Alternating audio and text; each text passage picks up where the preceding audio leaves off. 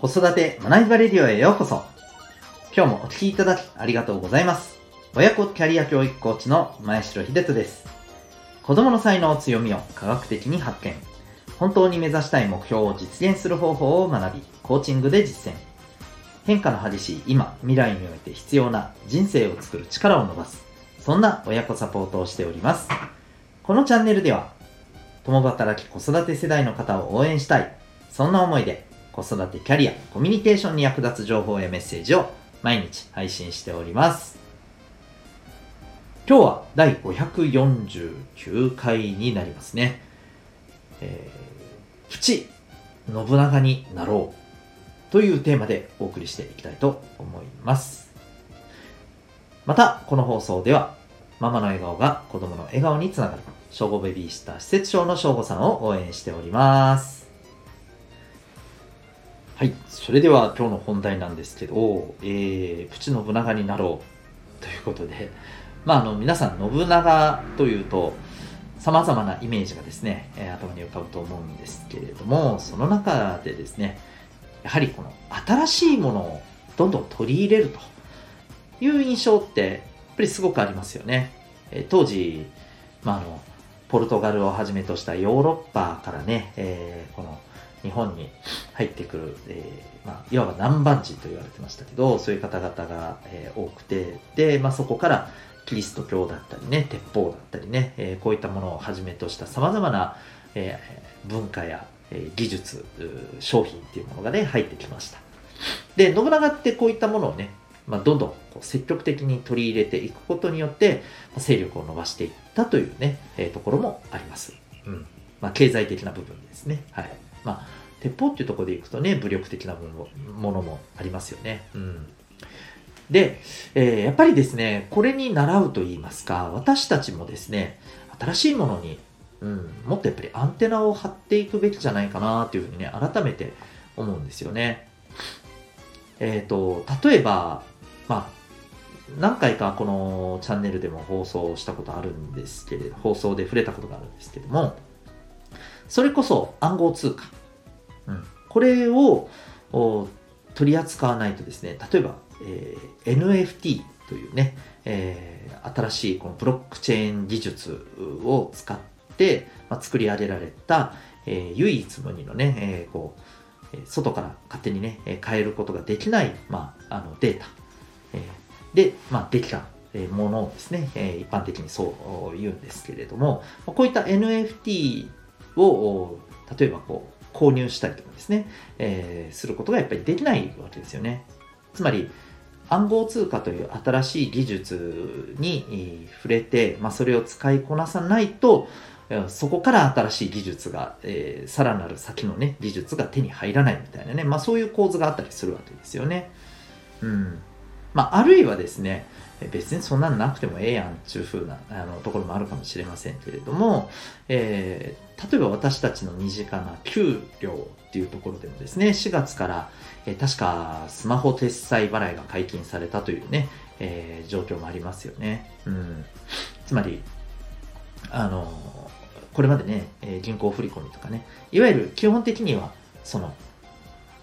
円、現金っていうところでね、えやっていたものが、ま、あそうか、まだ、まあ、円という形ではありますけれども、うん、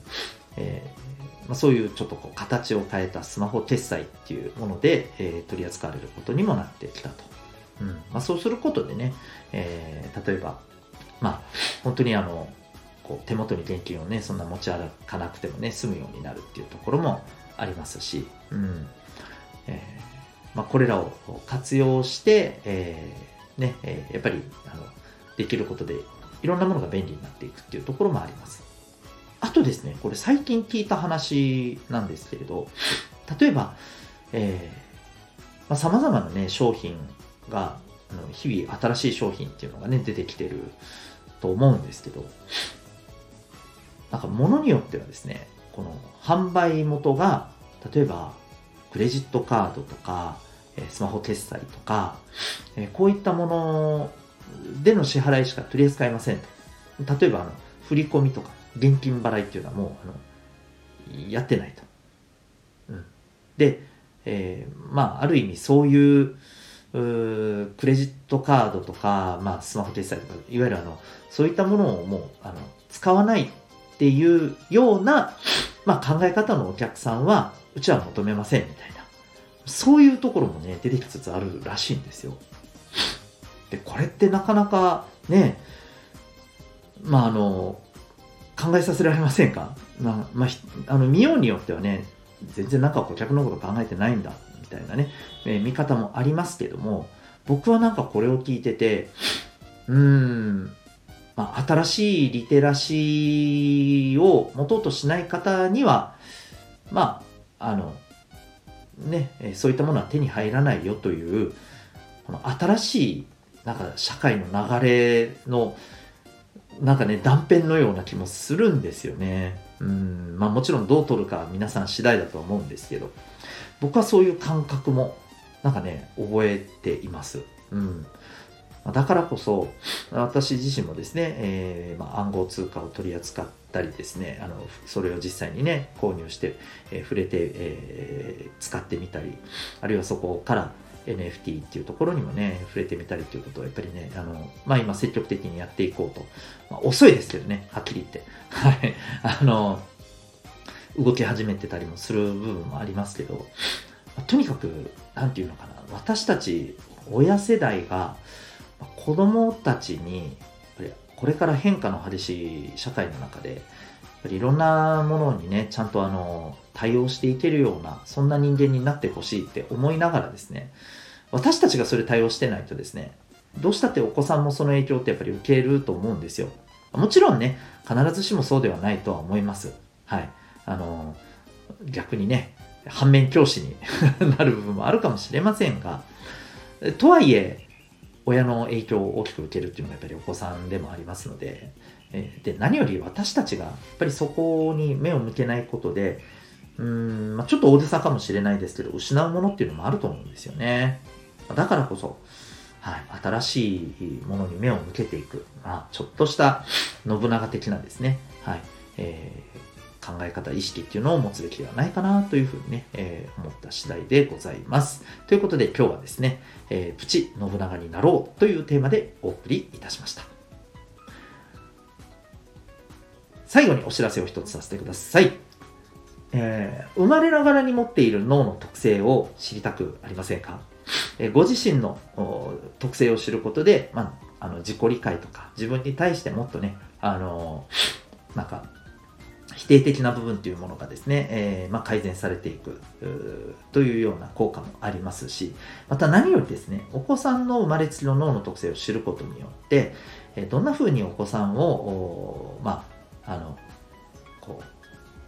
対応することで、えー、お子さんとの関係性がより良くなるのか、あるいはお子さんの、え持ってるものを伸ばすためには、えお子さんの特性に合わせてこんな風な環境を準備するのがいいんではないか。こんなアプローチをする方が、えより望ましいのではないか。こういったところが見えてきます。はい。子育ての、まあ、いわば、え、その子だけの子育てのレシピみたいなものもね、手に入ります。え、じゃあ、どうやってそれがわかるのか。え、実はその答えは指紋にあります。指紋で、え科学的かつ簡単にですね、